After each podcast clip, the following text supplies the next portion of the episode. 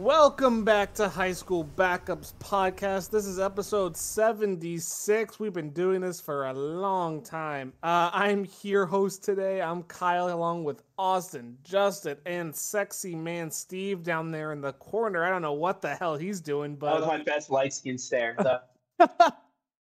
we have a great episode for you guys today going over lots of football uh, but before we get into nfl news we have a couple other things to go over first in devastating fashion. Uh, the women's world cup is still going on but unfortunately the us national team has been eliminated. This is their earliest they've ever been eliminated in the women's world cup history. Uh, what do you think boys? What are our thoughts on this?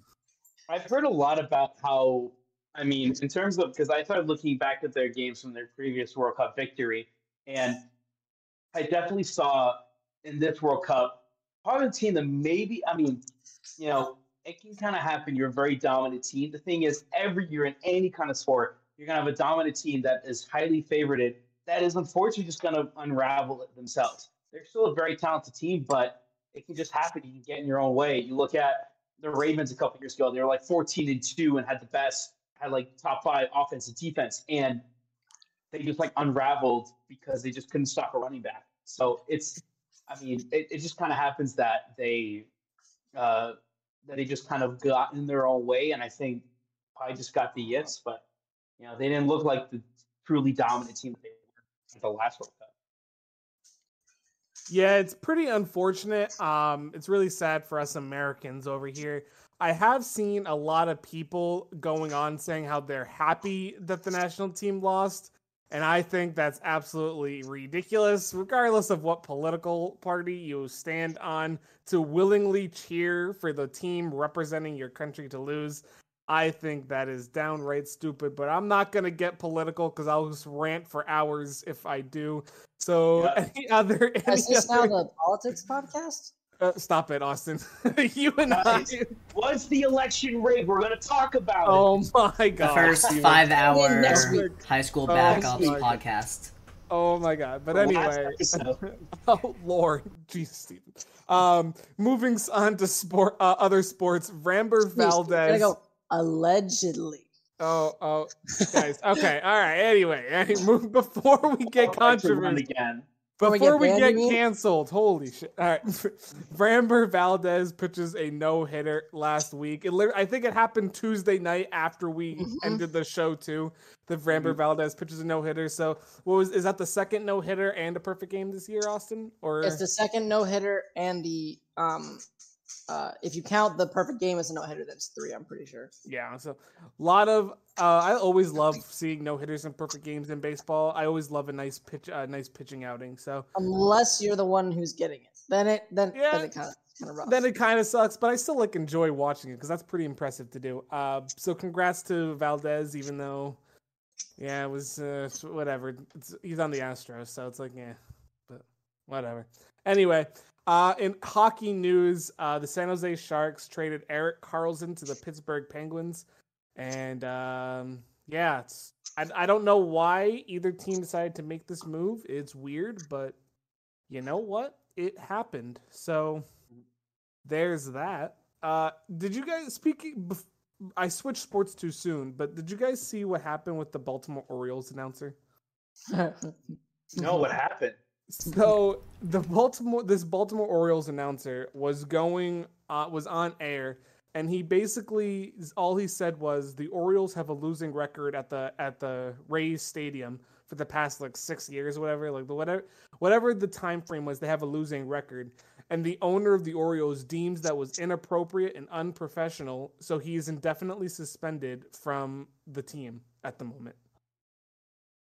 Uh, yeah, very. Listen to. I shared the. Really uh. I shared the clip in our podcast in our uh, group chat, Steve. So if Mhm. you have time, take a take a listen, and you tell me how there's absolutely nothing wrong with what he said. Uh, if if you uh, also if you can't find it for our viewers, look up Kevin Brown. Uh, he is the announcer for the Orioles that got uh, inde- uh, indefinitely suspended.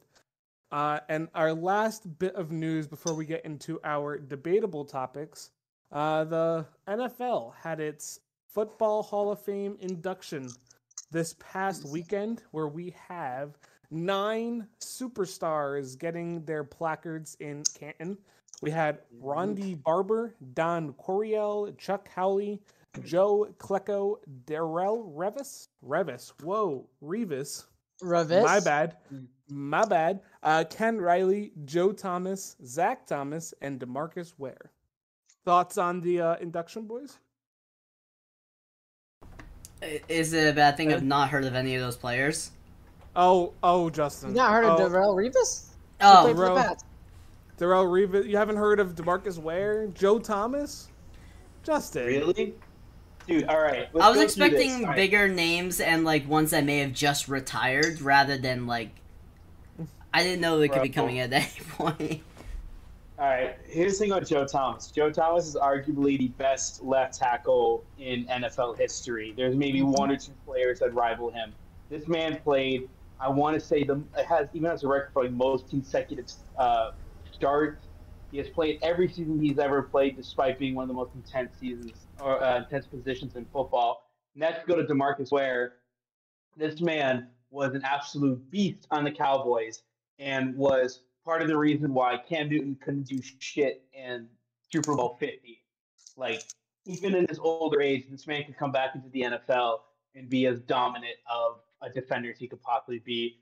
And Revis had a season. Let me find the, the Revis Island season quickly before I continue my points. Yeah, a few of them. Well, good job to all of them either way, even though I didn't. Even though you No. don't know who they are. When did, Yeah. you, when did you start watching the Pats?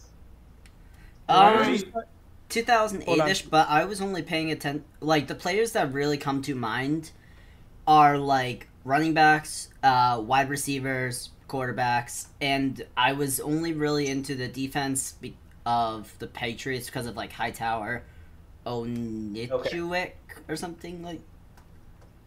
So, actually, um, Revis was a Patriot for a Yep. year. He actually won a Super Bowl with us. Yeah, I was the- heard uh, that when Kyle was saying it. Yeah, the Malcolm Butler season. So this is this is in 2009. All right, and all these guys were top 10 wide receivers this that season at that time in 2009. And all so here's the list of names: Andre Johnson, Randy Moss twice, Marques Colston, Terrell Owens twice, Torry Holt, Steve Smith, Reggie Wayne, and Chad Ochocinco. These were the top class of their time. All of them were held to under 35 receiving yards. Yeah, It is, he is he one of the best. one-on-one. There's a there's a reason why he's a Hall of Famer now. Um, Mhm. even when he was when he was playing, uh, everyone talked about how he would be a future Hall of Famer. Now he can officially say it, which is insane because he it's so crazy seeing players that we all grew up watching actually now getting inducted. That's Yep. just cra- that's so crazy to me. Um, there are a few semifinalists that weren't actually inducted to the Hall of Fame that I'm excited to maybe get inducted to the Hall of Fame in future years. So I'm just going to go through a couple of the semifinalists, see if some names pique your interest. Um, Mhm. So Eric Allen, Jared Allen, Willie Anderson, Ronde Barber, Anquan Boldin, Henry Ellard, Jahri Evans, Lan- London Fletcher, Dwight Freeney, James Harrison, Rodney Harrison, Devin Hester, T- Torry Holt, Andre Johnson, Albert Lewis, Robert Mathis, Steve Smith Sr., Fred Taylor, Hines Ward, Demarcus Ware, Ricky Watters, Reggie Wayne, Vince Wilfork, Patrick Willis, and Darren Woodson are all semifinalists, plus obviously the finalists that were eventually inducted. Reggie Wayne isn't in the Hall of Fame yet. Uh, no, he is not. Oh my gosh! And Harrison Smith should definitely be considered for that list, just for that insane nine-yard pick six and the all-time Steelers sack record holder too. I'm surprised Wilfork's Uh, not already in it too. Vince Wilfork, I, eh, he's kind of debatable. To I'm surprised he was a He is. semifinalist, to be honest. But I would love Vince Wilfork to be eventually a Hall of Famer, though. Yeah, I would I mean, that. I heard Steve Smith in there.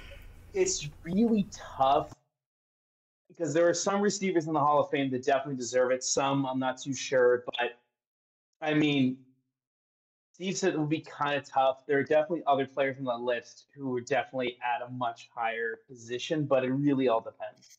But I mean, Steve, um, I, I would be. probably should be because he's got 14,000 receiving yards. Yeah, I mean, I think probably give him another year. Did, did Devin Hester? I don't think he's still one, right? Was that one of the names? Like, No, uh, no, he wasn't. Sorry. Okay, I don't Oh. know. Steve Smith is, uh, other than Reggie Wayne, is the only one in the top 10 of receiving yard that's not in the Hall of Fame yet. Yeah, Yeah, so he'll he'll be in the Hall of Fame eventually. Yeah, so he definitely should be. Uh, you know, next I feel like next year he should be, but everybody else. Oh, sorry, sorry. Larry Fitzgerald isn't. That's because he retired too late, but he obviously will be. So, but He should. everybody else that had the opportunity to be in it has been. Um, I'm kind of surprised that uh, what's his name, James Harrison isn't. But James Harrison definitely deserves it. He's a Steelers Maybe- staple in there. He played like 19 seasons too. The man was insane. maybe I'd have to go back and actually look at him because, like, I just remember him being so dominant that I'm I'm wondering if maybe he didn't have as good of a career as I remember. Well, what's crazy is because he was cap, it was a captain so many times, and because of his age, he was actually cut by the Steelers quite a few times. But he kept up with his training regimen, and he's the Steelers' all-time sack leader, and that was like back in 2016. And he played with the Patriots for a little bit too, and he was great. He had like two and a half sacks in his playoff run, along those lines. It was really good against the Jaguars. Actually, people remember he was responsible for putting the pressure on Blake Bortles that that stalled their last drives of the game after we got the lead back. But Yeah, it's um I'm very excited to see uh where the future of the Hall of Fame induction goes. We're gonna definitely start seeing a lot of former players that we all grew up watching as young kids uh start getting inducted. So we're gonna start getting into the the feels eventually. hmm Yeah. Do you guys have uh, any other news to go over before we get into our debatable topics today? Mm-mm. yeah. Did So we talk about anybody Mark? who's interested- I was No, gonna you say. Go, you go. Okay, I was gonna say since I did show up last week a little bit late, did we talk about Marshawn being the new captain? Marshawn. Oh, Marchand. Marshawn, thank you. Marshawn. Oh, We, I was like, Marshawn Lynch is coming back. No, like. He's the Um, captain. it. Mar- the Marshawn's, captain now. Marshawn's not officially been named anything yet, by the way. oh, I thought. Where did I see it? I thought I saw on like Facebook or Twitter like they already did it. I've But been con- No, I've been considered. most likely. dang. I don't believe it is official yet. Let me just double check before I go out and say uh, officially. Wouldn't be the first time. That you are not wrong. Um, Well, while but- Pat's looking uh, news out of Patriots camp. No. So our offensive line has been doing not great. Uh, it's injured right now because our top four, our top three offensive linemen haven't been are still recovering. But on the interesting side, our Kayshon Boutte and one of our undrafted receivers has been winning on one-on-one and 11 v 11 drills against our starting defense and we have a very good secondary. We have a very good secondary, so that's really good. Um, DeVante Parker is starting is seen to get separation against speedy guys like Marcus Allen or uh, Marcus Jones and um, uh, Jonathan Jones, but we're starting to see our our draft receivers in the later round were high reward, really low risk because of their pick, and they're starting to show up a little bit, which is good. And Mac Jones apparently has been really good with the deep ball, which is awesome, considering Mhm. we barely used it last year. We knew he would Uh, be. Yeah, and Gesicki and Henry are, you know, being able to be good red zone targets. But the interesting story is, I love this player, but Kendrick Bourne has had an issue with drops. He had a couple drops a few practices ago, and today he had three consecutive drops. And now our rookie wide receivers are starting to show up a little bit. So there's expectation that depending on how the rest of training camp and the preseason goes, most likely there's a good chance that um, Kendrick Bourne might be traded. And what I would love hmm. is for us to find a team and get their wide receiver. Hell, I even would say, you know, get a second round pick and and Kendrick Bourne and try to go for Godwin or Evans if you really wanted to. But I don't think you, know, you should. Uh, if you were going to do that, Steve, go for someone a little bit younger. The, thing is, the only one that would be tough would be um, uh, Jerry Jeudy, but Sean Payton is very strict with this team. He does not want to send that guy away. So. I uh, I could see you going for Tee Higgins. I could see you guys going for Tee Higgins anyway. His contract's up this year anyway, so. Belichick's not going to want to pay him, so. No, yeah. but if you can do it, if you guys are in a position like late in the year where you guys have won, let's say already six, seven games, you mm-hmm. could, and you could use him for a playoff push. I don't see why not, right? Mm-hmm. But um, also to your point, Justin, no, Brad Marchand has not been named captain yet. Um, we did talk about who we thought would be named captain, and Brad yeah. Marchand was one of the names that we all considered. So yeah, I remember we brought it up, and I thought I saw something on Facebook saying that he was announced it, but it definitely could be the speculations. Yeah, no, not yet. Uh, but also speaking of camp, since Steve brought it up, uh, according to uh, a closed practice from Giants camp, that Jalen uh, Jalin Hyatt beat Tyreek Hill's uh, fastest speed uh, mm-hmm. record. So Giants may have uh, found a steal there. Um, I would love if uh, Jalin Hyatt could become our number one wide receiver. That would be awesome. He's currently listed fourth on the depth chart, which I don't understand. But hey, it's just preseason, so it doesn't really matter, I guess. But mm-hmm. I, I yeah. did see that, and that did pique my interest that he's supposedly faster than Tyreek Hill, which would be insane. Yeah. And also, there were uh, a couple of Giants players who came out and said they want to spend, they want to play their entire career playing with Daniel Jones, which I think that is awesome, considering a lot of Daniel Jones had a rough couple years. so, I mean, confidence in your quarterback and kind of getting the locker room is definitely really helpful for sure. I mean, you look at someone like Russell Wilson, where he kind of alienated himself with his own tweet and all that other BS uh, last year with the Broncos Let's ride. yeah, let's ride. Well, guess what? Uh, he was not riding into the locker room liked at all. I'll tell you that because I mean, you saw there's so many memes of it of of Melvin Gordon staring him down, his offensive line not even helping him up later in the season. So Daniel Jones. Sorry, keep going, Steve. Keep going. Well, Daniel Jones getting support in the locker room is really good. So that might get you to five wins this season, which is going to be awesome. Uh, to be honest, when we do our our ranking, I do have a, a bold prediction for the Giants. I don't so five wins I think is the very low end, Steve. But it really? could happen. Yeah, I'm not giving them that much more, but like still more. And I, I did out their schedule. Stop it. Um, any other things before we get into our first debatable topic today, boys? Nope, going once, going twice. All right. Uh, so moving on to Alvin Kamara, uh, officially handed down a three-game suspension from the NFL uh, based upon his actions after the Pro Bowl in 2022. Uh, mm-hmm. This has been going up in the air for the last like two seasons now. We thought we suspected he might get suspended last year. He ended up wasn't getting suspended. Uh, and he, the NFL decided to let the court play out uh, the court finally came down with a decision this past summer, um, and then after a meeting with Goodell, uh, a three-game suspension was handed out uh, to Kamara.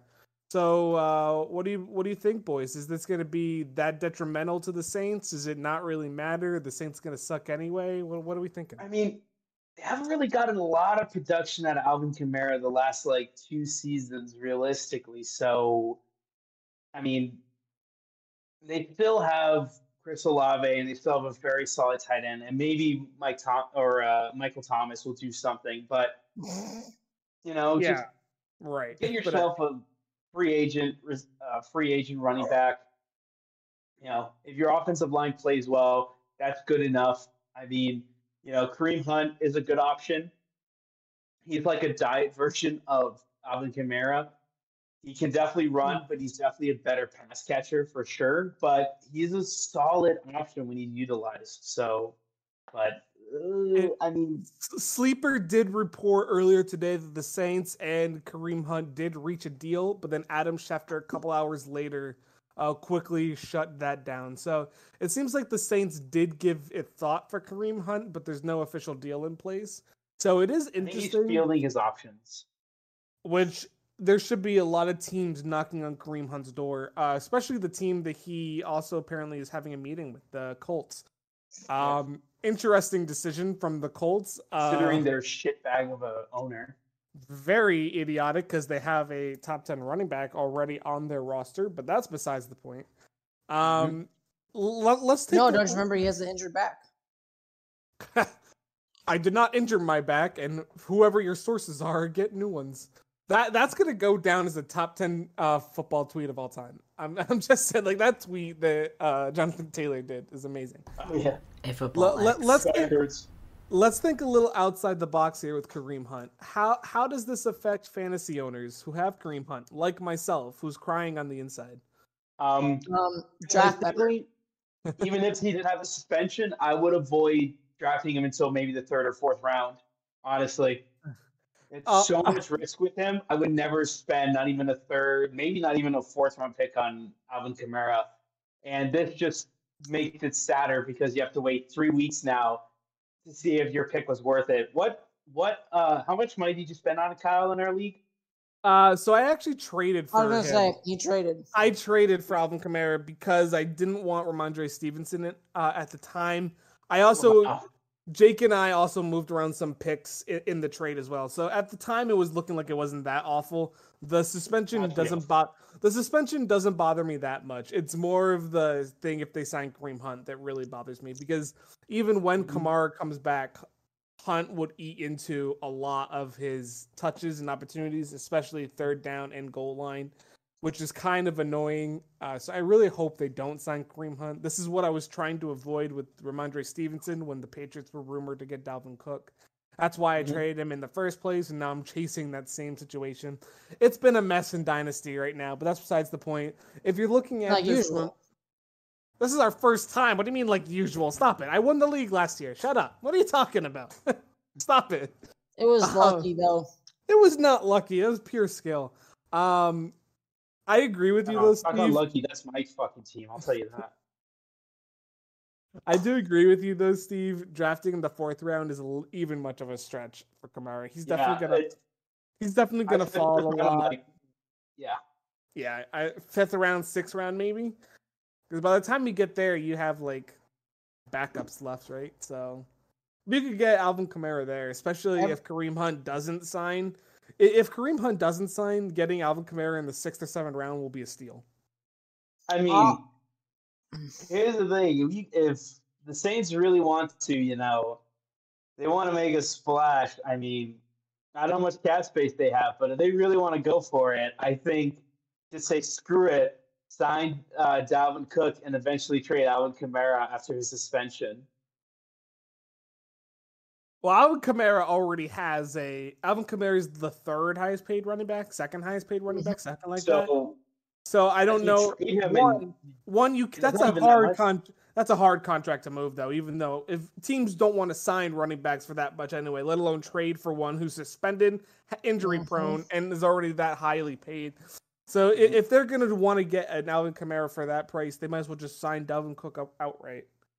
Yeah, That's a that's a hard thing to move, Steve. I like I like your thought process, but that's a hard that's a hard move. I think a desperate enough team, they would make it work. They would probably, honestly, they would even just take a loss and do like, all right, just give us a lower draft pick. If we have Dalvin Cook, just give us a lower draft pick. That's fine. If you want to take more of his salary, that's that's okay. Yeah, it's definitely an option. I'm sure the Saints are going to kind of play around with what they have, especially if they don't Mhm. sign someone new. I don't think they need to because they still have Jamaal Williams, who they just got from the Lions this past offseason. They also drafted that rookie whose name is escaping me, uh, Kendre Miller. Uh, they Yeah. also just drafted him. So, like, the Saints have options. They don't really need to sign anyone right now. They could wait the first three weeks anyway. And and he was a and Williams was a touchdown machine too, right? Yeah, he was their he was their star running back because um D'Andre Swift was hurt for most of the year last year. So Yep. it was really And interesting. now he's gone. And now he's gone exactly. So Mhm. Detroit's going to be interesting, interesting move uh, with running backs. But anyway, any other uh, anything else to say about uh, Alvin Kamara and the New Orleans Saints? Mhm. Nothing. All right. We have um so still on the the football train. Uh, we had some big moves happen this past week when it came to NCAA football. Mm-hmm. Uh, the Big Ten and the Big Twelve want to decided to completely destroy the Pac-12 and completely take the conference away from the face of the earth. Um, for those of you who don't know, um, earlier this past year, U- UCLA and USC both agreed on a contract with Big Ten starting in 2024. Mm-hmm. Uh, so UCLA and University of Southern California would be moving over to the Big Ten. Uh, this past week, Oregon and Washington uh, both agreed to also join the Big Ten in 2024. The Big 12 then swooped in and they took uh, Colorado, Utah, Arizona, and Arizona State, mm-hmm. also joining the Big 12. So a lot of conferences are expanding. There was also a rumor that was floated around yesterday that I think this is the dumbest of expansion. Uh, the ACC, which stands for the Atlantic Coast Conference, uh, is floating around a rumor, uh, floating around ideas to have Cal and Stanford join their conference. Uh, you Cal, think it really makes that much sense for the Big Ten to be adding West Coast teams? No, but I think it makes a little bit more sense than the ACC to add two mediocre teams. At least the Big Ten added four superpowers at the conference. Um, when it comes to college football, I'm actually kind of a fan of all of these realignments. Um, mm-hmm. I, I, just want, as a fan, it's going to be enjoyable to watch Ohio State play Oregon. Like that mm-hmm. that matchup's going to be fun to watch. Ohio State versus U, UCLA, USC versus uh, Michigan. Like those kind of matchups are going to be a lot of fun to watch. So, what, what, yeah, what? Go ahead, boys. What are you gonna say, dude? I was gonna say, like, so even though they're adding more teams, a Big Ten does not come like a Big Fourteen. It sounds like. Uh, it's actually it's actually going to be a big sixteen, and they're not going to change the name, I don't think, or will they? Uh, no. they might. They probably none won't though. None but... of the conferences have been the actual numbers they've been in a long time. Big yeah. Twelve gotcha. bigger than Big Twelve. Big Ten's the... bigger than Big Ten. Yeah. Um, yeah, but that's the only two actually that have a number. I will. Well, the Pac-12. Oh yeah, Pac-12, right? The Pac-12 oh, yeah. is four. Well, Pac-12 doesn't even exist anymore, so. Well, technically, this is the last year of it. The conference does exist this year, and they could still obviously expand and take more teams into it. But as of right now, if the four teams left in the Pac-12 stay, it would be just four teams. so, what, what were you gonna say, Steve? I mean, I'm gonna say. I mean, from like, here's the thing too. When they're spreading their conference out like that across all the way to the West Coast, you know what that means, though? That means they're gonna have opportunity to air more games because it's going to be spread out in like three or four different time zones. So, Bingo. or three different time zones. So, Bingo. I mean, now, so, you know, college basketball or college football just looks and said, oh, this is great because now we get to have three games on at once, not have so many games competing with each other. And it's going to be all more competitive or bigger names. So now you have a higher volume of games that are going to be broadcasted that are going to be much more interesting because you're spreading out all these dominant teams and throwing in some shit bags because you just want to see them play. So, I mean, good for the networks. I mean, this is this is great for them. I mean, you know, jet lag, who knows? It's only three hours. It's not terrible, but travel is still pretty brutal, especially in college when it's not as set or organized like NFL teams when they travel and stuff they have in all the highways and local roads are blocked off so they can just get the hell out of there. It's not as easy for college football, especially some of the smaller teams. But from a network standpoint, who just want money and viewership, yeah, this is great for them. Are you kidding me? This is great. Uh, I, I will say, like, as a fan perspective, this is going to be super fun to witness. Like, I love this realignment, but as someone who also feels for the student athlete portion of this, this is going to be brutal. Like someone who will have to travel cross country now and then still manage to stay on top of their grades as an athlete. That is still an important part of what you're doing in college. Like not all student athletes are going to be professionals because like this realignment, although it mostly it, it does pertain for this conversation to be about the football aspect, this realignment also applies to every other sport that the school plays. Like this mm-hmm. realignment yep. This realignment will affect basketball, baseball, lacrosse, hockey, soccer. Like this realignment will affect all of the sports. So like especially for like a sport that doesn't play just once a week like basketball or baseball they play multiple times a week if you're traveling now from california to new jersey back to washington back to illinois for example all within the span of a week if those are all big 10 games that's going to be a lot of trouble on the athlete right. that's gonna that's gonna that much travel that much jet lag it's gonna be a lot more injuries a lot more like sleep sleep deprivation so like this is going to mm-hmm. affect the actual athlete aspect yes, this I'm excited to watch this like as a pure fan of the sport, but I'm also feeling for these kids because we have to keep yeah. in mind they're 18, 19, 20 years old doing this too. This is obviously a pure money grab uh, for the sake of the conferences and the schools. That's all they care about. Because as you said, Steve, they're going to be a lot. They're going to be spread out now across uh, the Big Ten, for example, is spread out across all five major uh, time zones in mm-hmm. the U.S. They're spread across the East, Central, Mountain, and Pacific. So four. Sorry, my bad. Four yeah. four main time zones in the U.S. That's insane for viewership, right? And the Big Twelve is not far behind.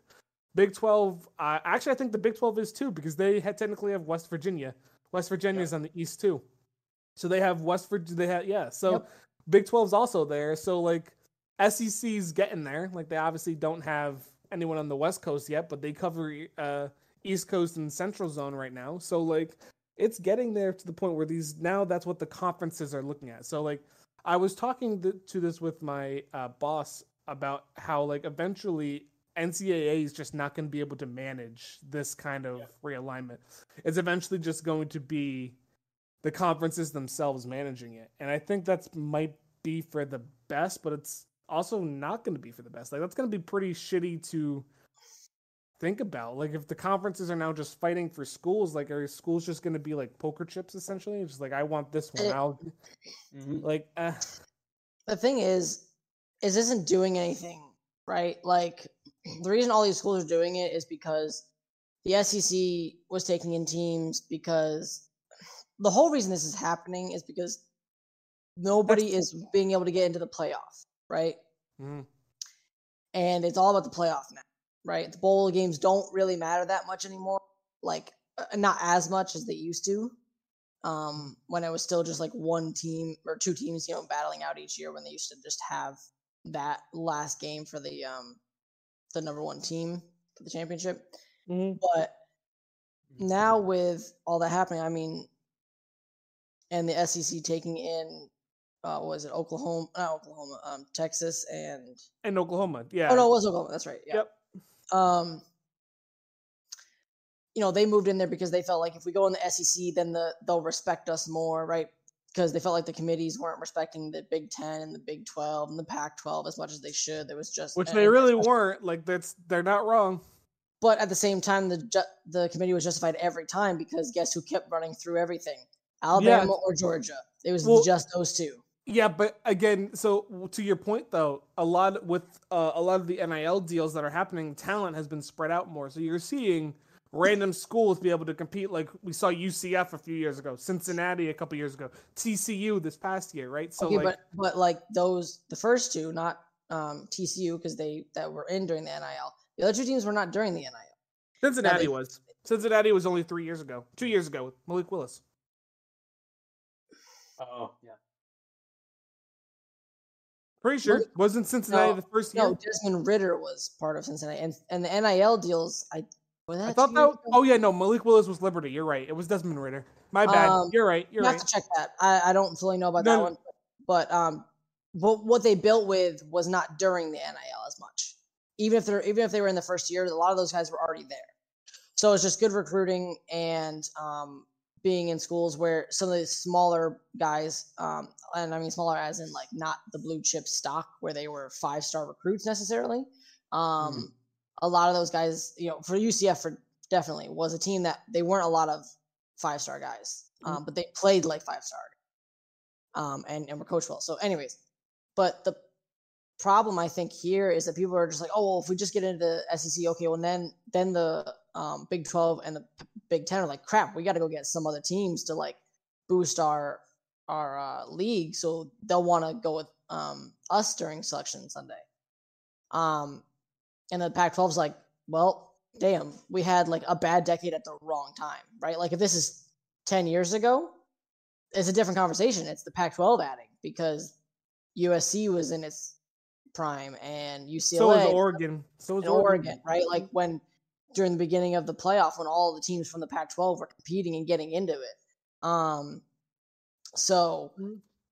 I think it, it sucks if you're not the SEC right now. And the thing is, we see this all the time where like schools just go through the um, lulls in their in their program history. I mean, look at Notre Dame, right?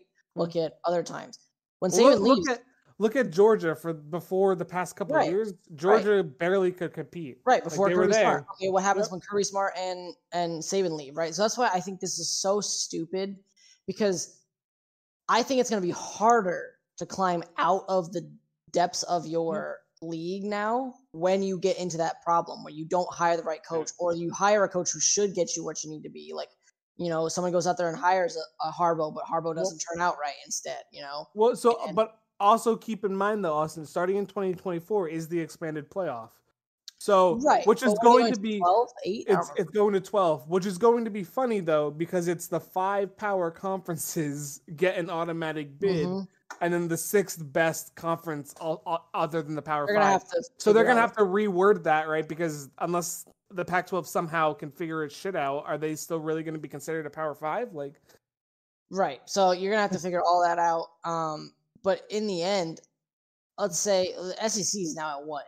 I forget how many teams. They got a lot of teams. The what? Uh, the SEC. The, Big Twelve has like 18, doesn't it? And the Big Ten the Big 12, The Big Twelve will have 14 this year, 16 next year, and then back to 14 because it's two years away for oh. Oklahoma and yeah, because the new SEC deal doesn't start right. for two more years. Okay, so, so, it's still a couple more. So the Big 12 really expands, then shrinks again. But yeah, so it'll be 12, but still like so maybe not 14, as much big, yeah. big. No, I'm saying when it goes back to what it'll be for a while. Oh yeah, yeah, yeah. 12. But the Big Ten is going to be 16 teams now. Yeah, for, uh, for the foreseeable future. Yeah. The um SEC's got to be like what 16 14 16 something like that yeah they it's a big number um and you've got some of these other teams that are like trying to figure out what they're going to do right um and a lot of these smaller conferences the ones that compete in the top 25 every 16, year like 16 a, in the sec right like let's say a byu or a um well, who's another one uh, so you got byu you've got um somebody help me out with another team that's in one of those uh, like Coastal Carolina, what? right? That's been up and down at times. Uh, Tulane too. Tulane. Well, that, that, was this year, but usually they haven't been up good. But um, they've been like up and that, down the past UCF, couple years. Which I don't remember where UCF ended up going to. Big Twelve. They did go. That's what I thought. Um, along with Cincinnati, right? And Houston. Right.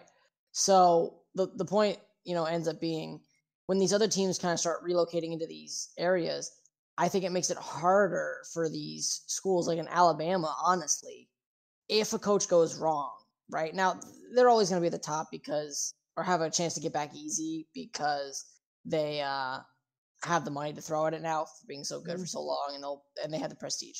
But like in Arkansas or other teams like that that want to compete there, if you have a bad season and you fire a coach and you can't get a guy for five years, good luck getting out of the, the bottom of that conference. Look at like, Vanderbilt. What has exactly. Van, what has Vanderbilt done in college football in the past? I don't know, thirty years. I don't. When has Vanderbilt? Ever, when has Vanderbilt ever been relevant in college football? Like I don't know. The, well, the like, thing is, at... the the reason Vanderbilt stays in the SEC is because they are a dominant baseball team. The mm-hmm. Vanderbilt competes year in and year out for baseball. They're one of the top ten college baseball teams in the country. Right. And so, like, this that's what the, that's one of the things that I also like and hate about this realignment as well is like now this is going to kind of totally shift the the atmosphere of every other sport besides not, let alone football. You, let's let's talk about college basketball for a second with this realignment.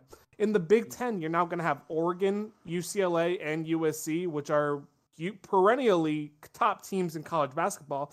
You're now going to have to have them compete in the Big Ten every year. That's going to be insane. Talk about Remember, in, and, in, in, the Big 12 too. You're going to have Arizona, Utah, Colorado compete in the Big 12 against Kansas. You have that many more schools competing for one automatic yeah. bid. Yes, exactly. So But I, the thing that I'm liking about that Austin is it's going to be great entertainment. It's going to be great entertainment value. So like as a fan watching this, I think that's good. That's going to be enjoyable it's, to watch. It's it's good for them. I'm saying for the school, Yes. I think it's stupid when they really start thinking about it. I Oh, think they're yes. gonna find, figure that out because, you know, they're all thinking about football But- right now, obviously, because it makes the most money. Um, but basketball, other things like that, things that also bring in some money, um, will may have some struggles. But I honestly think for football, I think it's going to backfire on them because Yeah. you know So- schools like Oregon, those ones, they can recruit and they'll always be able to because they have like Oregon's up in that area, right? So they're gonna be able to get the five star recruits from that area. UCLA has its area, uh, USC as well. But as we've seen with like USC, right?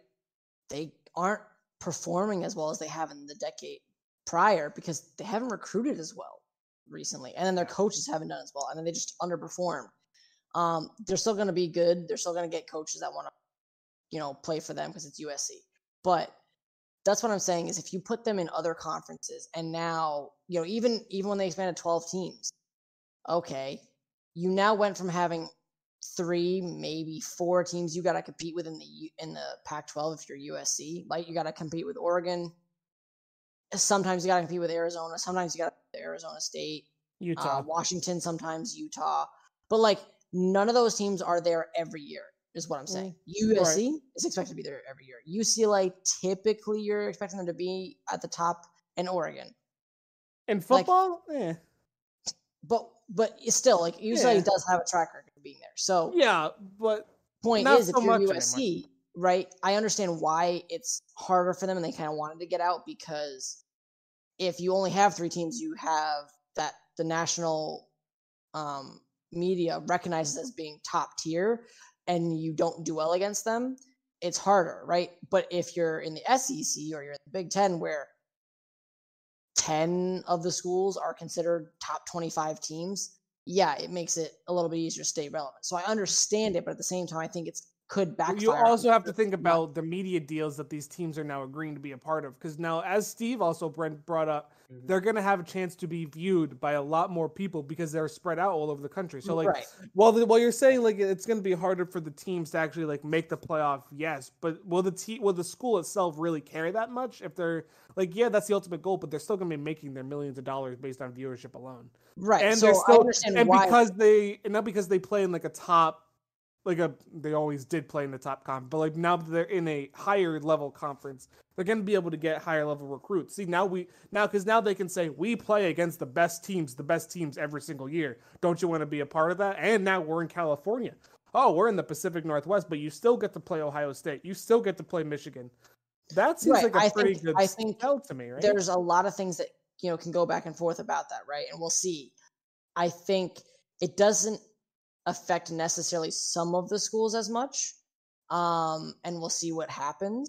Mhm. Um, I think there's a few brands that like are kind of like unable to get stuck for too long, like a USC. I think at Oregon. I think in Ohio State, Michigan, Alabama, Georgia. Those types of teams are kind of uh, Texas are kind of uh what would you call it like foolproof like there's no way Mm. for them to kind of get stuck for that long now that they're prestige but i think if you are um who you know some of the other teams that left and went in um you're gonna get st- i think you have a chance of getting stuck You know Um, who I think really loses out of these deals? It's not the teams joining the conferences, it's the losers in the conference already in here. oh Rutgers, Yeah. Maryland, Nebraska, Vanderbilt.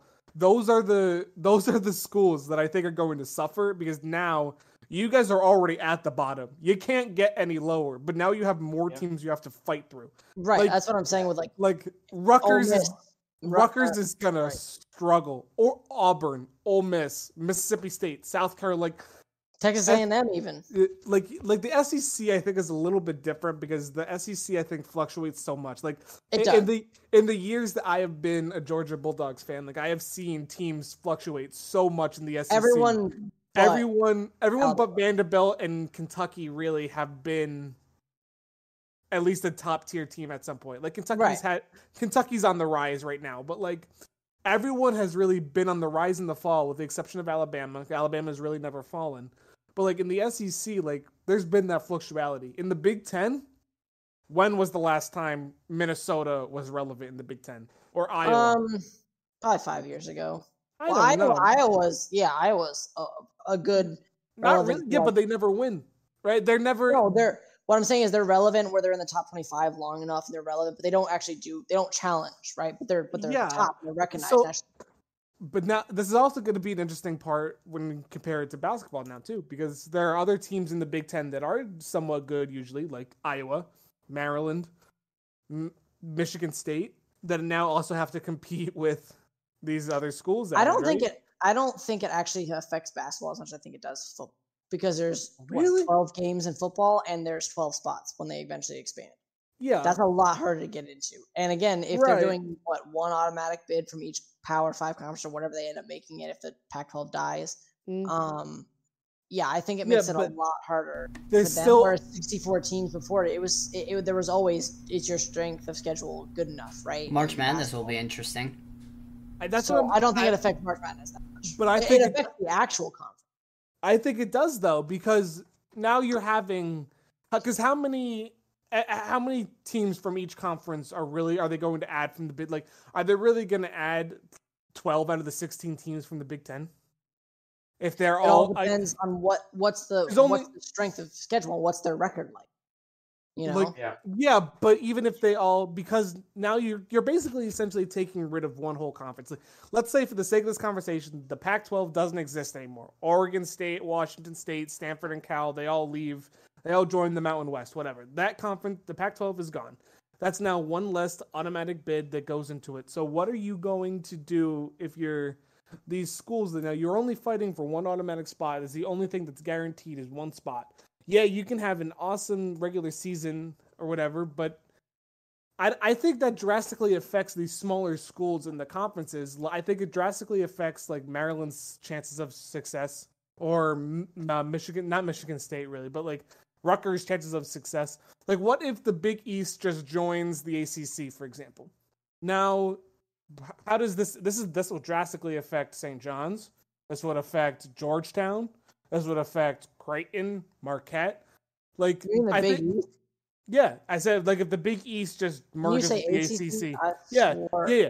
I said if the Oh, Big yeah. East just uh, is if the ACC just absorbs yeah, the Big. East. For some reason, I was It- thinking Big Ten and and no, Big, no, I, yeah. I switched. So like I was just taking schools from the Big East and like saying like yeah, yeah, yeah. how because now the ACC is I would consider one of the best conferences for college basketball, right? So now you take the Big East, which is also top top five college basketball conference. It's the Power Five. it. Yeah. So now you have the smaller schools in the Big East. Like I'm not worried if I'm in the Big East and this is happening. I'm not worried about if I'm UConn. I'm not worried. If I'm Providence College, I'm not worried. If I'm Xavier, I'm not really worried. But like if I'm Seton Hall, I'm worried. Um, If I I, would have to say compete against UNC and Duke, I'm worried. I would say St. John's no, only because they have Rick Pitino right now. Okay, Um, yeah. and they have the history of being that school. Georgetown, I think, never going to coach again. But here's what I'm saying: when it comes to basketball, it's a lot easier to win a basketball game with less talent, in my opinion, than it is to win a football game. Yes. The reason, Oh, the reason is, I think there's there in college basketball, we can see how much the scheming of the coach um plays a part in getting those those wins, right? Yeah, but it's also the So- talent on the court that matters. I'm not saying no, and I'm not saying it, it's like doesn't matter in college football either. Um, the coaching. What I will say is, you look at like Georgia and um, uh, like uh, TCU, right? Okay, they're in the national championship game. Now, maybe you could say that's an outlier because Georgia was just that good. But like, look at Alabama pretty much every year, right? Mm, They've got the coaching and they've got the best players that are just available. Like it's just there's nothing you can do about it. Um, but if you put that in basketball, um, a kid can get a hot from three point range, can just go out and score and just tank a whole game for you in a March Madness tournament or anything else, and there's nothing you can do about it. Um, that's why I'm saying I think you can kind of get more out of that than you can on a football field. Like, what's a guy going to do? Get hot as a running back and go score six touchdowns on his own? It's not going to happen. Like that. That's not how it works. Um, you you you can stop that. You can scheme that. You can't do that as much as you want to. If a guy is on fire that night from three point range, like Steph Curry could be, what are you going to do to stop him? There's nothing you can do. So that's all I'm saying is like I don't think it Yeah, matters in basketball. But I still think the conference alignment still. it still affects that. it for sure. But like you have 64 teams, right? 68 if you want to count the play-ins, and you have Oregon who okay they don't win theirs, they don't get that large bid, but they could very easily get in anyways in their own conference if they just had a decent enough record, right? So you put them in the other one. If they're just as good and they win just as many games, they're still getting in. And so all you did was take the teams that were likely going to get in anyways from the Pac-12, put them in the Big Ten when it comes to the March Madness tournament, and just say, okay, it makes sense. You're going to get in because you're just you still play the same, you still played as good, and you're in a better conference. So we actually think you're better than you were. Um, I, I, thi- so I think we'll agree to disagree on this also. we'll see what happens, right? We'll see what yeah, happens. Um, but I we honestly still we still get another year before that happens. just based on the fact that there's 64 or 68 teams available or 64 68 spots available it doesn't affect college basketball as much when it comes to the national tournament i think it affects it more in football because well you're only going to pick the 12 teams that probably have either no loss to maybe three losses depending on the year but one or two losses right Mm. that's a lot harder to do with 12 games in when everybody's a part of the same conference now than it is to say, okay, well, the last team in this conference is 19 and 11, but they played in one of the tougher conferences. They're likely getting it. But they need Oh, to make the bowl game. They need to Yeah. uh make the bowl games mean something. That's all something they need. But to how do you do that now? Especially if you're expanding, Um, nobody's going to care. I think they. We'll see how the expanded playoff works, but I think they could make the bowl games essentially. But like, so like Um, right now, what they do is they make the bowl games part of the playoff, right? You have the Cotton Right. Bowl, the Orange Bowl, which I've Right. always thought was stupid, anyways, because I think when they first started it, they never should have put the bowl games as part of that. You don't get to win both. If you go for the tournament, you don't get a bowl game. And the big games that always used to be a part of it um, were, you know, the Rose Bowl and things like that, which obviously usually took place with. The, I think. I think the uh the bowl game should be the conference game championships. That's what I think they should be. So you're you're fighting for something. interesting. Um, but at that point, Pac-12, we're already Pac-12 would fight- be the Rose Bowl, right? Well, you're already Cotton Bowl would be- for your championship, though. Yeah, but so you're giving it something though. Every year the SEC wants to be in the Cotton Bowl or Peach Bowl, whatever you want to call it from there. Every year the ACC wants to fight for I don't know, the Pinstripe Bowl is still a thing, right? Like I'm like every year but the conference wants to you want to fight for something, right? Give the bowl names a meaning to fighting for something. Well, the thing is, I I. I think bowl season's dead only for the fact that bowl, yeah, I agree, but bowl games were what you fought for before there was a real like.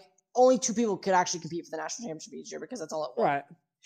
And um, so Which I bowl hated that. a I, lot. li- I like more, but I, I, I agree with you. I like a little bit more. I honestly am. Okay, I, I kind of wish they just gone to eight and left it at eight. I don't think college football needs twelve. That's my opinion, and I think it's stupid because now you got to we'll to high and whatever. we'll have to wait and see. But we've been on this conversation for almost a half hour now, so I, I think it's time we move on to the fun topic for today, which is we're going to be making a tier list of NFL head coaches. So I do want to preface this. This is going to be based on last year and last year only. So you cannot take into account Bill Belichick winning six Super Bowls into this ranking. You don't also, if they change teams, don't use their previous team's uh, history and their record. You can only base it on last year alone. So for Doug Pederson, don't talk about the Eagles, or same thing with Andy Reid, don't talk about the Eagles. Talk about last year and last year only. All right, does that make sense, boys? Yep. All right, so I'm gonna share my screen here, and we're gonna go into it. So first up that we are talking about, uh, I think this is a pretty obvious uh, spot where to put him is Jonathan Gannon, uh, from the Cardinals. Um, Uh, hot shit. uh, yeah, I'm gonna put him into just hired because we don't know what he'll be. I know. Uh, anyone disagree? No, I think Uh, just hired. yeah, I, I, I think like every- whenever we think about tiers and stuff, it's like rookie and just tired. It should be Um, a tier actually- and stuff. I feel like uh, he should be on the hot seat simply for he did. Did you guys see no. high What? do you- Okay, he went up to um, who was the guy he went up to? It was one of his players who was a, a, a rookie or whatever. Anyways, he went up to him. I don't think it was Kyler or somebody else, and he went up to him and. dude, I, I can't even describe how awkward it was. Think of like. No, this is gonna be. It would sound wrong. So never. I'm not even gonna do it. But like, I have to find the clip to show you guys later. It it's the most awkward, like white, uh, American dad thing you could ever see. That's Well, what it was. It's like, like I've never left the suburbs once, and it, it was he so he was just hired, so we that's where he's going, Austin. Uh, until he until he sucks on the football field, which he eventually will, because the Cardinals roster is dog shit. Uh, he's staying Oh, in that. training team. camp is abysmal to watch. I feel so bad for Cardinals fans. They literally were on the top of the world two years ago. Yeah, they were, they were a contender potentially two years ago, and then that just all Uh, plummeted. That it's so funny. Uh, but anyway, next up is Arthur Smith, um, And he's the Falcons head coach. So Mhm. uh, he, uh, there, I mediocre. mean, that's kind Um, of give him you this year. He's gotta have this year. yeah, I think- we'll, we'll see where he does. Like this year, he finally has like. some players that he can use, but even then, I mean, this division the division was even with Tom Brady was actually pretty open. So I would just say mediocre because when you're the worst, when you're one of the worst teams or the worst team in a bad division, you kind of are mediocre no matter what. Yeah, that's what I'm saying. He's got one year to really show it. Now. He's got some Yeah. guys, um, so he's just got to show that he can do it. He's got one year before he's on the hot seat. If he doesn't Mm-hmm. do it this year, then he's got on the hot seat going into the next year. Yeah, this is this is his Honestly, chance. he might he might be gone if he doesn't do it this year. But Well, I don't know. He doesn't really have a great quarterback, right? Like Desmond Ridder's okay, so like that you got to take that into account. Like we'll see what he does with the mediocre offense. If he if he can win that division, which I think they can, then we'll we'll see. Uh, next up is John Harbaugh. Um, I based on it's- last year, uh, there. actually I think he's still very good considering they still made the playoffs despite all their injuries. They were one of the most injured teams last year, and they almost beat the Bengals if it weren't for a last minute fumble touchdown. You know, like Lamar Jackson or hell, just giving it to a running back in this situation. Honestly, we could have won the game. So I really do think Harbaugh is still a very good coach. He has coached the Super Bowl winning team But- before. I don't know if I can make him insane. Like, eh, Well, and insane is better than mediocre because he's not mediocre. I, think guess this is just a bad remembering- Let's be real. What? What'd you say? You said this is a bad right, list. Kyle. What? Do you need me to add a tier? What? Why would we Yeah, add a why tier? why would you have insane in and think mediocre good. next to? I was gonna say there should be like a pretty good in between mid. There should be just be Ah. like a good. Just make it a good. Well, like change mediocre or like add? No, one? no, no, just what we're add one. And- and- Uh, it's just Ah, good. Just make it good. That's it. He's good right now. Ugh, he's good. I think that's Good try. that's a lame, but whatever. Fine. Good God. Well, you just know that like insane memory still like like that's not el- that's like the elite tier and then or or the, the best would be the elite tier but either way that's you need a good Yeah. Fine. That's what the mediocre was supposed to be. no, mediocre means is like eh, i can take you or leave you like you're nothing special you're not like good you're just like eh you don't suck but you're not Uh, good Like, enough he to didn't like make a difference. Anyway, Like- anyway. anyway. for some reason, this was going alphabetical based on team name, and then decided to not go alphabetical. So uh, next up is Zac Taylor. Good. Hmm, yeah he has to be in the Oh, good I was going up here. i think he's Their team was really Well- good last year. The yeah i think i think leave him there for now steve And Santa Membrane, I will say, I mean, considering that they did, you know, it was three point. They lost by a field goal against the Chiefs, that kind of stuff in the in the AFC Championship, and you know they had a good win against Kansas City in the regular season, and they dominated the Bills. So yeah, I'll give, I'll yeah, and Santa Membrane, they did have a really good season. You know, you can always debate is it more the quarterback or whatnot, but you know, quarterback and utilizing his three dominant wide receivers, I think is also good. I'll give him that. All right. Next up, we got Sean McDermott. Uh, hot Good. take. Hot take. Uh, he's going there. I don't think yet because Josh Okay. Allen is taking more of the heat. You have to remember, I think he's good because he's a defensive coach, and the Bills typically have a top 10 defense every year. And he did help and get Josh Allen some weapons or a, a weapon, but also Dawson Knox is also very serviceable too, and Gabe Davis. I think he's good because the Bills had success last year. And I think a lot of their issues were more on Josh Allen only because he had the most giveaways. He's a turnover machine. So I actually think He, he, here's the thing, though, Steve. Yeah, but if he can't help lead Josh Allen to what Josh Allen was two years ago, then isn't the problem now on the coach? no, it could still definitely be the quarterback too. The thing is, in the actual play itself, it's Josh Allen gives away the ball the most. So he's the cause of a lot of these turnovers. Yeah, So fun, think- fun fact: Josh Allen had more turnovers than Daniel Jones. Yes, he did. He did. It was it, like that's why it's embarrassing because Daniel Jones sucks. No, I'm just kidding.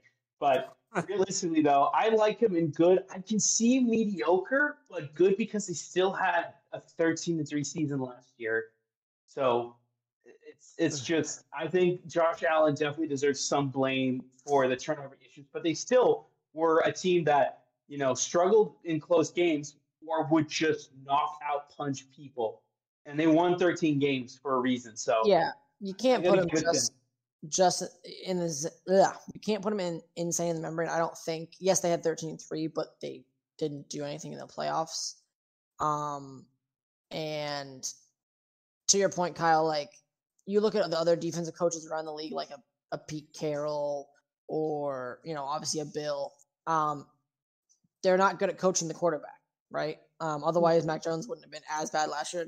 Um, so it, if you if you have a defensive coach, you have to look at their defense. Were they good? Okay, they were good. How was the record overall? Oh, 13-3. Yep. All right. He's not on the hot seat yet. Now, let's say this year and next year they went under 500. You might start seeing him, and, and Josh Allen was regressing. Then you, I don't think. Well, I think Josh Allen was regressing last year. No, he was, but I'm saying, you know, they've got to go out and get him a good. Either either Josh Allen has to show that he can out a good coach, or they have to go find one, one or the other. or I also maybe get him some help in the offensive line too. But it, it, yeah, but still, I think he's still a good coach. All right. Next up, uh, even though we already know who he is, he was just hired. So uh, Frank Reich, you're you're going uh, in just hired for right now. Even though we already know you are a pretty decent head coach uh, at the moment. He is, he is very Uh, underrated for sure. At the moment, yeah, we'll uh, We'll, we'll just we'll we'll, give it to you. Yeah. Uh, next up, we got Matt Eberflus. Uh, yeah. Mm-hmm. He is who's team's coach? the Bears. Mm-hmm. Yeah, hot seat. Uh, very much hot seat because this season better go well. Yeah, if they don't have a significant upgrade, like significant upgrade, like then he's he's gone. Like this is your They need chance. to. They actually. They honestly need to be close to a winning team, about 500. They have to be agree. making a play for the playoffs. That's all they have they spent similar amount of money as the Patriots, and we were a playoff team, so they they have a lot of expectations. Or the Jag or the Jaguars before spent a lot of money for agency, and they made it to the playoffs, in the divisional round of all things. So, I mean, you know, they spent a lot of money this offseason, got a lot of key pieces, and you know, traded their first round pick away. So, yeah, he's on a hot seat season for sure. Um, next up is Kevin Stefanski, and uh, Hot seat. yeah, Deshaun Watson better do well for his own job because he was terrible with Baker. Last year was a disappointment. Come on, you have Nick Chubb, that offensive line, you know, Deshaun Watson. You still have Elijah Moore that you just traded for. You got Amari Cooper, who you traded nothing for, and he is an incredible receiver. He's so very good route runner, and you have really good on defense. Yeah, you better do good this season. yeah. The the Browns have no like leeway for failure here, like absolutely none. So it will definitely be interesting. where it It's gonna be a rough year for the Browns fans, I think. Yeah, I agree. Uh, it's definitely gonna all come down to Deshaun Watson and what he can do. It Uh, needs to be Houston, Deshaun. He does need to be Houston Deshaun. Next up is Mike McCarthy, and um, yep, right there he goes. Mm-hmm. I think Nah, Steve, this is enough for debate. No, this is enough for debate, okay. Steve. You've got. That's I'm sorry. unfair. I'm, I'm sorry, to the bud. last year. That's the thing, and they have a really good defense. And Dak Prescott did cause a lot of turnovers. I think he's better than people give him credit for, but he's I- still, I would say, mediocre. I would say mediocre. He needs to be on the hot seat. I don't know if he actually is on the hot seat for Dallas, but I think Jerry's all talk to, so who knows? I think he I mean, needs like to be him as on the hot seat, though. I I'll give it to you, be. Steve. I'll give it to you, Steve, that he's mediocre last year because he did make the playoffs and he led him to a uh, not a cha- he led him to a championship. What two years ago?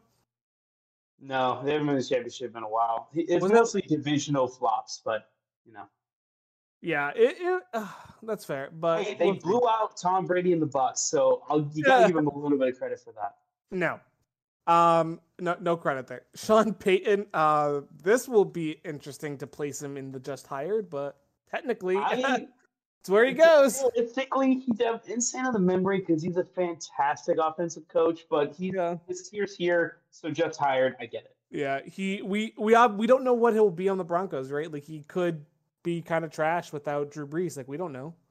Yeah, I doubt it, but I we don't know for sure. Yeah. So it'll be interesting. It'll be he interesting to see. a five zero team with Teddy Bridgewater, so who knows? But all right, Uh, Dan Campbell. Uh, this may be a hot take, but yeah. no, uh, uh at least good, at least No. good. I don't see the hype. I don't see the hype, man. I don't get it. Uh, this was a team that was going that was at one point I think it was like 0 and 10. Then they went on and beat some of the top teams in the league. I really think Campbell deserves a lot of credit because they don't have that many pieces and they were still a above 500 team and were able to dominate against very They weren't above 500 teams. last year. They were. They were 9 and 8. Thought they were seven and ten last year. No, they were 9 and 8. They beat the uh, Packers. Oh, we lost Austin. Did we just lose Austin? Hold on. Well, let they were me. above- let me double beat the check this. Packers and actually kind of embarrassed them. So I, I think Yeah. Campbell Austin, you good? deserves good. He deserves good. Hold on. Hold on. Let me. Let me double check this. Let me. All right, fine. I'll give it to you. He was. They were nine and eight. All right, fine. Yeah, There you go. at least Yeah, you're wrong. we can settle for good. Um. Next up on the list, we got Matt LaFleur. Uh. Okay. Yeah, Or they, uh, yeah, after last year, yeah, mediocre for last year's only. Yeah. Yeah. Since we're doing even before that, like he They were had legit- 13 3 the year before. that that was all Aaron Rodgers. That wasn't him. It doesn't matter. You still have to do it if you're going It like does that. Matter. can't- What do you mean it No, doesn't because matter? you can't just say it's him. No. 'cause he Regardless, we're going off of last year anyway. Because. Kyle, if it was just Aaron Rodgers, they would have been 13 3 last year. Oh, fair enough. But the, okay, but they also didn't have um, they didn't have what's his. Fit. They didn't have Davante last year. So, So, so it wasn't just Aaron Rodgers. all right, fuck off, Aaron. fuck off, Austin. Uh,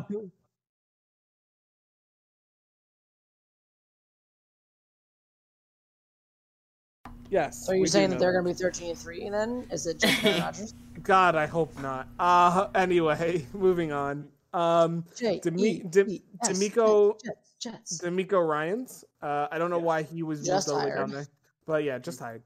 Um, Doug Pederson. I'm gonna Well, Oh, you know, close to staying insane on the memory, but I'm gonna give him good. I mean, he deserves good. I'm going to give him Holy- insane in the membrane. I think it's. I think what pushes it is the 27 point comeback against Justin Herbert. No, it's the fact that he took the Jaguars to the playoffs and then to the divisional round. For me, Yeah, and they also beat like Dallas. They they were competitive against the Chiefs for some time. I I, I think, and he's a Super Bowl winning coach. I think he, yeah, I'm saying the membrane, but I can see why good as well. Yeah, no, he's definitely insane in the membrane. He led a pretty a, a team that we all didn't think was quite there yet last year. Uh, we didn't think the Jaguars were quite going to be what they were, so he definitely goes insane in the membrane. Um, I don't know who Shane Steichen is, so I think it's this guy. I, th- I think that's him for the Indianapolis Colts. I Yeah. yeah. Yep. Yeah. Just, Looking- that's good. Looking at all the other logos, and I recognize who everyone else is, so that's my guess. Um. All right, Well, Andy Reid. Andy This is obvious. no. There. Yeah. There's no debate. They No, this won- man is Uh, insane. Joe Staley's on the hot seat. Absolutely. Let's see. Yes. Hundred percent. I, I almost. McVay, I- mediocre. I almost had a tier below hot seat that just for Brandon Staley that was going to be called Brandon Staley should be fired. I would That's be okay the- with that. Let's uh I know you would agree with that for sure. Uh, add below. Yep. And okay. Oh wait, wrong. Yeah, hot pink. Hold on. Hot pink will be for this one. Yeah. Okay. Hot pink and Staley should be. fired. I Gotta- gotta- Give an angry face. Angry face. angry face. Okay. Why am I doing an angry face? That's a sad face. Whatever. It's close enough. It works. Yeah, but then you're saying that we don't go. want him to be fired. No. Oh my God. What's it? What's the thing for an angry face then? Is it the The squiggly line. the squiggly line? No, it's, it's like the less than. It's like greater than, or it's, yeah, it's greater than. Greater than? Yeah. I Yeah. haven't. Uh, I haven't done this kind of type, this kind of uh thing since. Kyle, That- it's the thing next to the letter Yeah. M. then you do the eyes. No, you do the you do that, the eyes, and then that. What? No, you do you do Never the mind. greater Don't worry than about it. This first. is dumb. This is dumb. Okay, Get never mind. Okay, we'll, we'll I am with it. not. I am not in my uh middle school texting lingo apparently. but it's fine. Um, Sean McVay. Mediocre. You live with a teacher, Kyle. No, no, I- mediocre for sure. mediocre. I know he's super good, but they That were terrible last last year, and they lost their. They don't have a first round pick, so they didn't have one. So I got to give it to mediocre only because they did so terrible last year. Yeah, they did pretty Um, pretty bad, huh? I think you should put this. Uh, is take out the Staley should be fired and just put should be fired because the next one should be there too. He never should have gotten another job, to be honest. No, he definitely shouldn't have. Um, Mike McDaniel. This is not good. up for debate. No, no, no, no, no. Yeah, No, alright, no, no, no, no, no, no, no, no, no. He led a team without Tua and still somehow made them to the to the playoffs. Austin. No, no, no. There's no but- debate. Beat the Bills Ah, no, no, no, top offense with three starting quarterbacks. Yeah, Mike No, McDaniel. no. And Austin, his his uh his I want to see alone. what he does. No, no, okay, no. his interviews His are interviews but you gotta alone. see what he actually does. Like if Tua Yep. never comes back, like But that's this what I is- want. But This is fine. no we're talking about last year, right? I know. Gonna- Insane the membrane. He was insane. Literally was amazing. Um, Bill Belichick, hot take. good. Uh, oh, Hot Here's take. the thing. Hot I- ta- I- even more hot take. I would have put it at mediocre still. Belichick, I gotta you gotta put him at least good because they still coached an incredible defense. It's just I'm okay with mediocre because he did put his offense in the worst possible situation he possibly. yeah. Yeah. So So for that mediocre- alone, he has to be mediocre. Mediocre is definitely not that hot of a take. I love Bill Belichick. I think he's a fantastic coach, but he is not the coach for this NFL today. He's But don't get definitely me wrong. If this is all time, he he's up here. But Yes. No, it's After it's not. last season, For last season, he's there. The year before Yeah. that, he would have been good, and I think this year you're going to see him in insane in the membrane. To be honest, so Oh, hot take. Hot take. it's not that hot. It's pretty hot. Um, next up is Dennis Allen. Uh, yeah, maybe He's for what team? the Saints. He's kind of Uh, tricky one to be honest. I, I actually think mediocre. that's first year last year, right? Yeah. I'd say mediocre. He, he needs at least more than a- one year. And he's following up Sean didn't a- McVay. Yeah, and quarterback room wasn't great. I, Derek Carr is, is actually an upgrade, honestly. So I think, realistically, I, I think mediocre is fine for him. All right, fair enough. Um, this one's not up for debate either. I think it's fine. I'll You be can hon- make Uh, I Daniel think- Jones I think like he's a on the forty hot seat million dollar quarterback. That's great. I think he's He in the hot took- seat. He took a team that should have gone three and thirteen or three and fourteen last year, Austin, to the playoffs. Listen, stop Shut it. up. I know where he sh- is. no receiving saying. core and only a good defense and a good, really good running back. But he took it to the playoffs. I- and He, he belongs wherever you end up putting Belichick, honestly. But that's fine. No, he's better. No, no, no, no. No, Last no, I'm, not, I'm not saying last season. Yes, he belongs above Belichick. Yeah. But you were like, oh, he should be in the hot seat. I'm like, if you're putting Belichick there, you're putting David. Oh, there. I was I was joking. Like I'm not actually, I'm not actually putting Bill Belichick in the hot seat. But um, the just going on last year alone, warm, like though. Dave for Bill, yeah, I think it's gonna. I think it's starting to because he's just not. It's it's not the NFL that he. It's not his NFL anymore for Bill. Kraft did have But- a meeting with him this offseason No, too. he just needs like, to stop. Yeah. He needs to stop doing the drafting for the offense. That's what I'm saying. yeah, He No, I is still yeah, fine he- for the he- NFL. Look at his yeah. defense. Um, it shouldn't be our general manager anymore. Nope. yeah, that too. In regards to Daboll, though, um, he took an absolutely atrocious offense and did wonders with it last year. Like Oh yeah, no, he should be He- there. even even if you even if you just focus on Daniel Jones alone, Daniel Jones had a significant upgrade last year. Is that like Sa- Salah? yes, next one's Salah. Um, hot seat.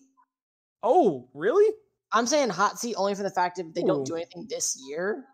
Well, okay, I- I, forgot. I can't do it for this year, but like, yeah, Next year, last year was mediocre. fine, mediocre. Yeah, mediocre. yeah. Like I thought But, he did a decent job with Zach be on the Wilson last in year.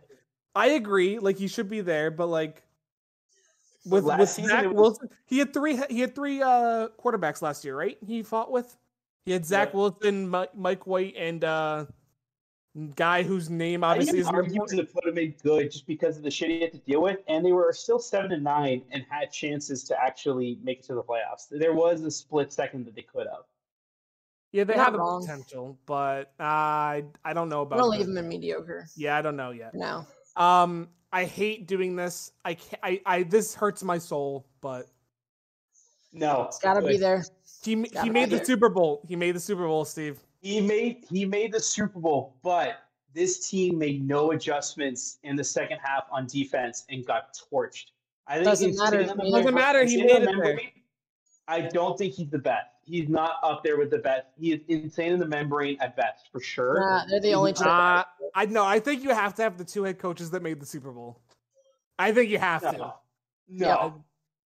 Justin, No. what are your thoughts? Steve, you're already outvoted, but we have to get Justin to weigh in here just to see. Justin, what are your thoughts? I can understand why we would put the two best um, for that time. I need to look up what the Eagles' record was as well. It was 14 3. 14 3? Yeah, they were the number one seed. Got. Uh, I th- I uh, can agree with Kyle and Austin because I do remember like us always talking about how dominating the Eagles were for the NFC. Got him. Sorry, Steve, you're outvoted. far. Sorry, I Steve. disagree with this. I want this on the record. I disagree with this. Um, Insane in the so you're going to judge the entire season for them on uh, one half? Yeah, come on. No, no. His, you have to look at their schedule as well, who they played. That's they decent. They had a, struggled. they had a It mediocre matter what I'm not gonna say that he's not bad. I'm just saying insane in the memory, but he's not the best coach Hold on. though. But Wait a second here. I'm pretty sure they had a pretty decent schedule last year. It was fairly easy, but they also ran through the playoffs until the Chiefs. And well, actually, they ran through the Chiefs for a half. So well, well, they ran through, but also the the 49ers lost their quarterback. They were playing Okay, fair wildcat the entire game. Fair enough. can't give him credit for that because Brock Purdy literally couldn't throw the ball because he was so he was in so much pain. Well, yeah, he literally had a torn UCL and he was throwing the ball. Um, Somehow tried, but, but, yes, I would say you're right about that. That we don't know what would have happened if Brock Purdy's not injured in that game. Um, but they still were com- uh, competing with the 49ers before that happened, which was very early, but still. Um, so yeah, I mean, All right, nah, I you can't just say drop one. I uh, get it. Like I Pete do. Carroll, Uh, good. Kyle, move Tomlin to wait, good. Mike Tomlin. Uh, Oh yeah, from Mike last Tomlin, year? good. Yeah. For last year, really? Yeah, well, did they make the playoffs last year? No, no, no, they mediocre. were I think eight and nine though. Mediocre. No, they they had a winning season. they had they were nine and eight, or Yeah.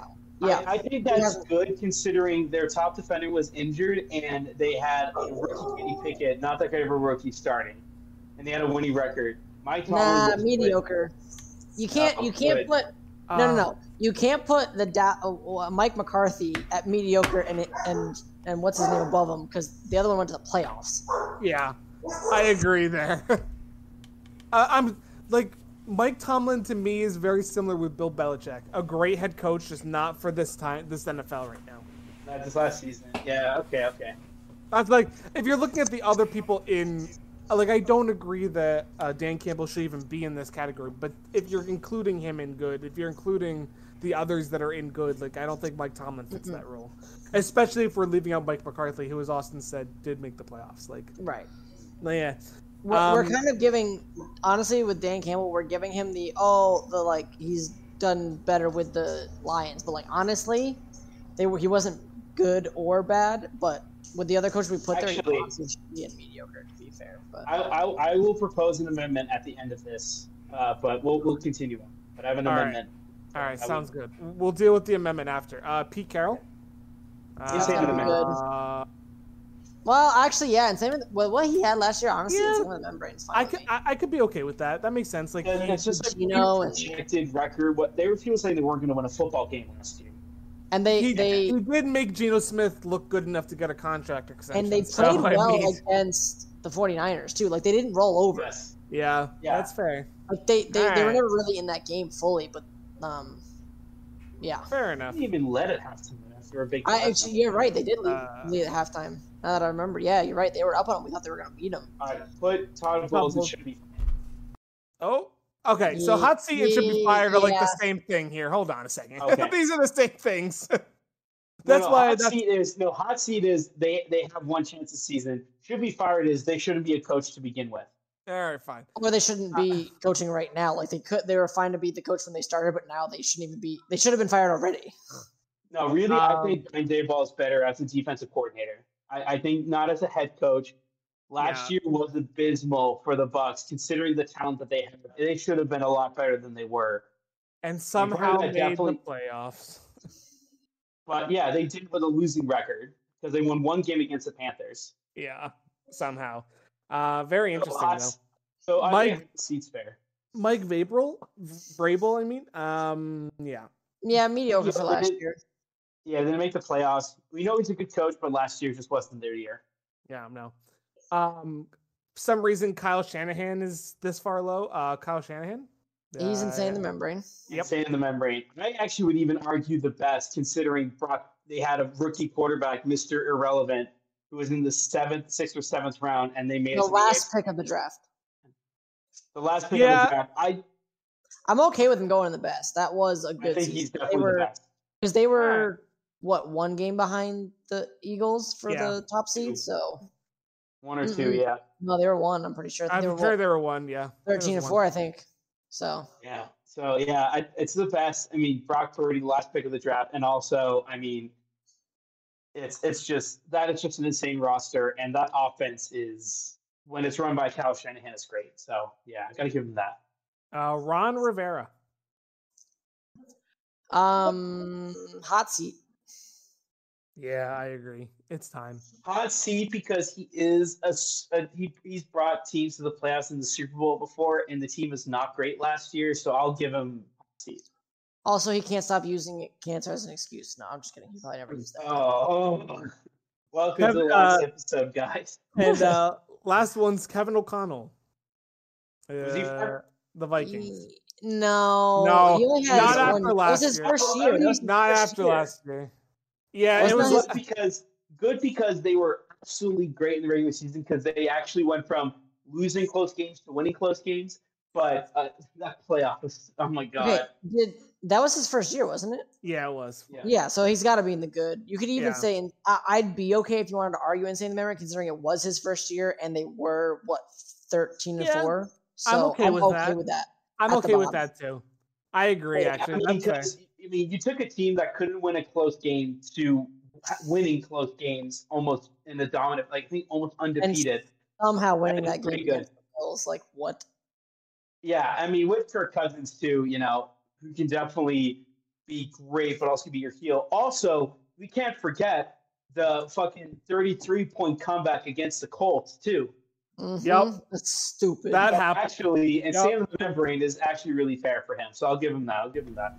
Yes, Fair but enough. that's also a quarterback like that has that? choked many times.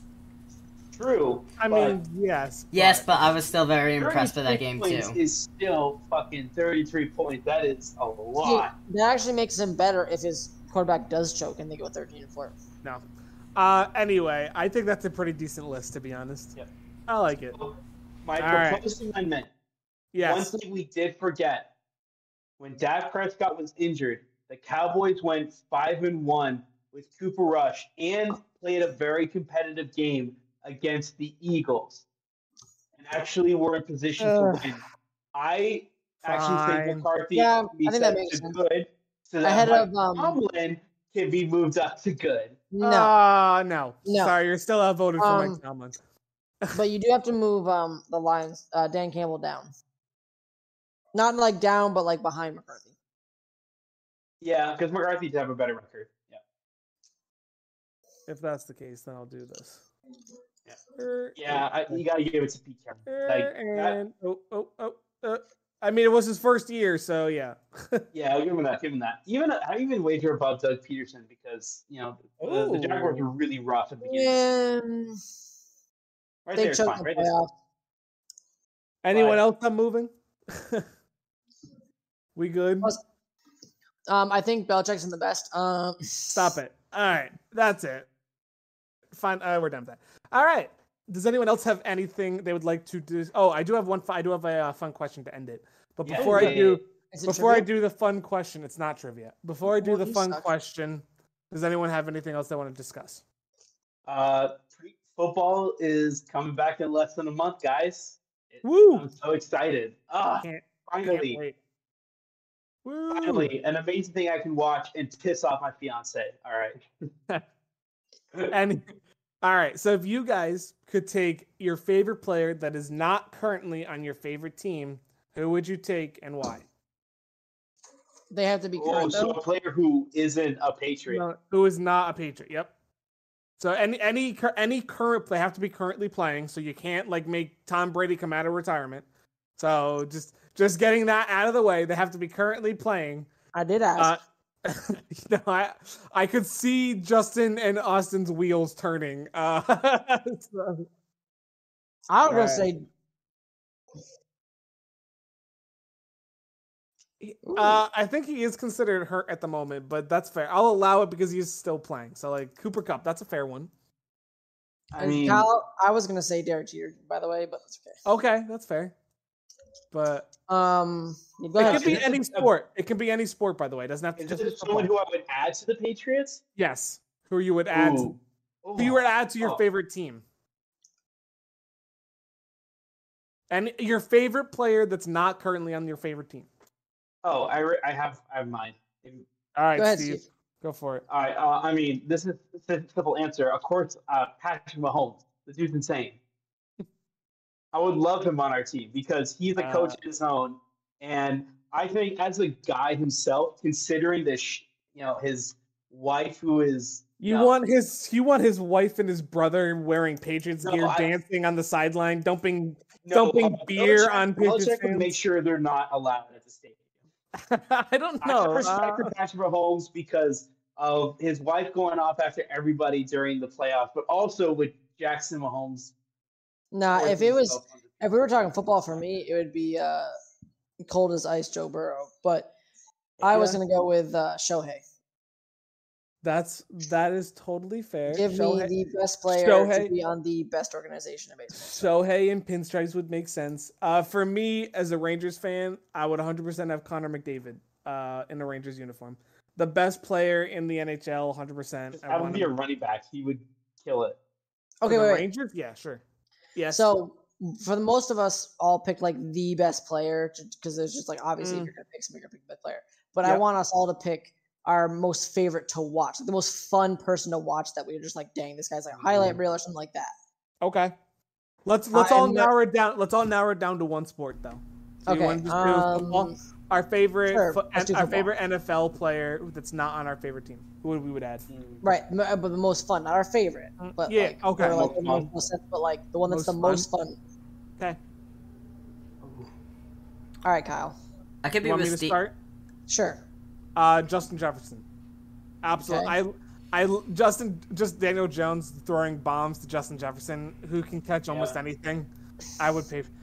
Absolutely love that. Uh, Just, Justin. Justin. I haven't watched um, Justin Jefferson as much. I know he is super good. I would be with Steve with Patrick Mahomes on that, just because I have seen Yeah. more of Okay. his plays. You didn't say that first, so that's fine with me. If, you, if you're saying that's your most fun to watch, okay. Um, Steve. Steve. I gotta honestly, I'm going for the Chiefs, but I think I just love a really good tight end, and this is one tight end that can make any rest of your receiving corps fantastic. I gotta give it to Travis Kelce because he's just a lot of fun as a player too. Like as a person, his podcast is fantastic with his brother, but It is really I mean, funny. also, That is really funny. yeah. I don't even know how, but I just see this dude just who do who just kind of run in the middle and he just won't get covered. I don't know how. He's like one of the few players that I just nobody just covers him, and it's great. All right, Austin. Well, I would love to see what Belichick and well now especially Bill O'Brien would do with somebody like this. Um, so give me Tyreek Hill. Mm. Yo, that would Cheetah. be I'd love to see Mac with him. Cheetah. Yep, That would be Right after interesting. catch. Would be great. I love how none of us pick a defensive player either. No, Like- we don't need it. We don't need Well, a it's defensive not the most fun to watch anymore because they can't do anything anyways. That's fair. Micah Parsons would be a good option though. Belichick Mike would Parsons have, is fun to watch, but like but Belichick would have a field Yeah. day with Micah Parsons. He Let would. I you. would- I would love Sauce Gardner though. yeah, I would Yeah, love Sauce Gardner. swagger to him. I like. I him. think Christian Gonzalez is going to be Sauce Gardner this year, so I'm not too worried about that. Yeah. Yeah, you guys have good corners. I don't. Yeah. Well, that's your team's fault. So yeah, Yeah. you're Yeah. right. Bradberry. Oh no, he's in the Eagles. Oh. He wasn't even that good. Stop it. he is now. There was a Um, reason we cut him. Yeah, and then oh no, Uh, never mind. Wait, He who went to? Super Bowl. yeah, Who he had an inter- he had an interception against Oh, that's us in right, the Mike division game. McDaniel. I can't believe the Dolphins signed Eli Apple. yeah, I Also, know. They gotta That press have- they- What do you think of Apple? Other quarters on the market. That's all they can really do. I just love it. I Like, love Eli conference. Apple. I love Eli Apple gets a lot of hate, but I love Eli Apple. because he I, sucks. I, I kind of want him to come back. suck. He doesn't suck that bad. He sucks. He's either a very suck. solid corner or he's just gonna get burnt. Like there are games he gets Like, burnt bad. He's he'll give you- mediocre, Austin, but he's not. He doesn't suck. Like he's He'll mediocre. give you ten really good games, but then he'll Yeah. get He burnt. like, needed three one time to give a pass defense, and they win the Super Bowl. yeah. He sucks. Uh, he If doesn't. you're a suck. Bengals fan, you don't like him, and I don't either. He's an idiot. Uh, anyway, so I just love Hmm. Mike McDaniel's response to that though in the press conference. What do you think of App? Like the Uh, the phone? did you see? Oh, Eli Did you see uh, Mike Mike, uh, Mike McDaniel's response to uh, depth charts? No. No, I didn't see that one. Uh, so Mike, uh, they, it was asking him, "How do you like uh, your depth chart?" He's like, "I hate them. I have to remember each player on my roster and make sure they're listed on the depth chart." I was like, it was like I don't. yeah, I was like, sometimes I don't even put them in the right order. Like for fun, I did my test uh, depth chart and I put Tyreek Hill last in the depth chart. Was like- What's funny I is was like, he's the kind coach where it's like, oh, dude, so much work. Being a coach is really tough, but like, I'll do it. I mean, I have to. And he's we'll such a make millions. he's such a bro. I love Mike He is. McDaniel. He's so funny. I'm excited for more of Mike McDaniel this season for sure. I agree. Like he actually makes the Dolphins fun to watch, and I'm not usually a I hate Dolphins the fan. Dolphins. I know I'm not usually a Dolphins fan, but he makes them fun Luckily, to watch. I'm going to be in Jacksonville territory, so that's fine with me. Yeah, you being in Jacksonville is gonna be weird. I love. I keep Be- sending you Florida. I keep sending you Florida memes. It makes it fun. Oh, uh, but anyway, great. As long we're as you're still not the Florida man. We're still recording, so I think it's time that uh, we wrap this up here. Uh, thank you so much for watching. We appreciate you. Don't forget to like and follow us on all of our socials, including X, uh, Instagram, Threads, We've YouTube. Facebook, Twitter X. Twitter, X. I think Elon Musk will jump through the camera and strangle me if I actually call it Twitter X. So uh, follow us on Just X uh, if you wish. Uh, Do we thank actually you so have a much for threads? Elon, you're we do have a overrated. Threads. We do Oh. have a Threads. Uh, I don't think we use it, but we have one. um, but anyway, thank you so much for watching. We appreciate you, and we hope you have a great rest of your night. Peace. Be kind to someone.